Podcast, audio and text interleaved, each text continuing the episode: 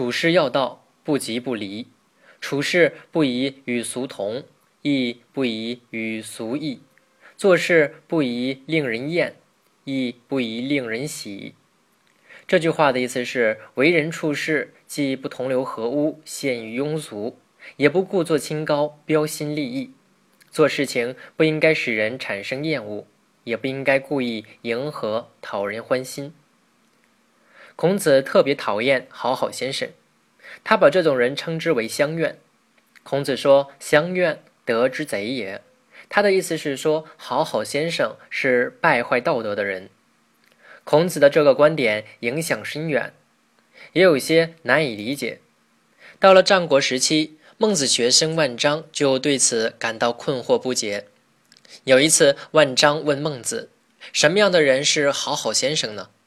孟子解释了一通，最后概括说：“像宦官那样满面堆笑、四处讨好的人，就是好好先生。”万章还不明白，又问道。一个人，全乡的人都称赞他是老好人，他的所作所为都表现出是一个老好人。孔子却说他败坏了道德，这是为什么呢？孟子回答道：“这种人的特点是想要指责他，又找不出什么大毛病；想要责骂他吧，也没有什么值得责骂的。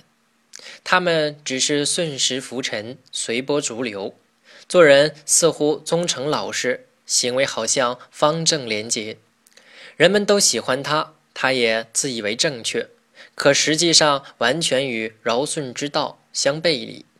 所以孔子称这种人是败坏道德的人。把握处事行事的尺度是很难的，因为这既需要良好的道德水准，还要有丰富的人生经验。不同流合污，不阿谀奉承是对的。但还要尽量避免小人的打击排挤。至于标新立异、故作清高，使人见而讨厌，令常人觉得是怪物，也不足取。君子不惧小人恶，但也应当保持自己的人格，避免哗众取宠。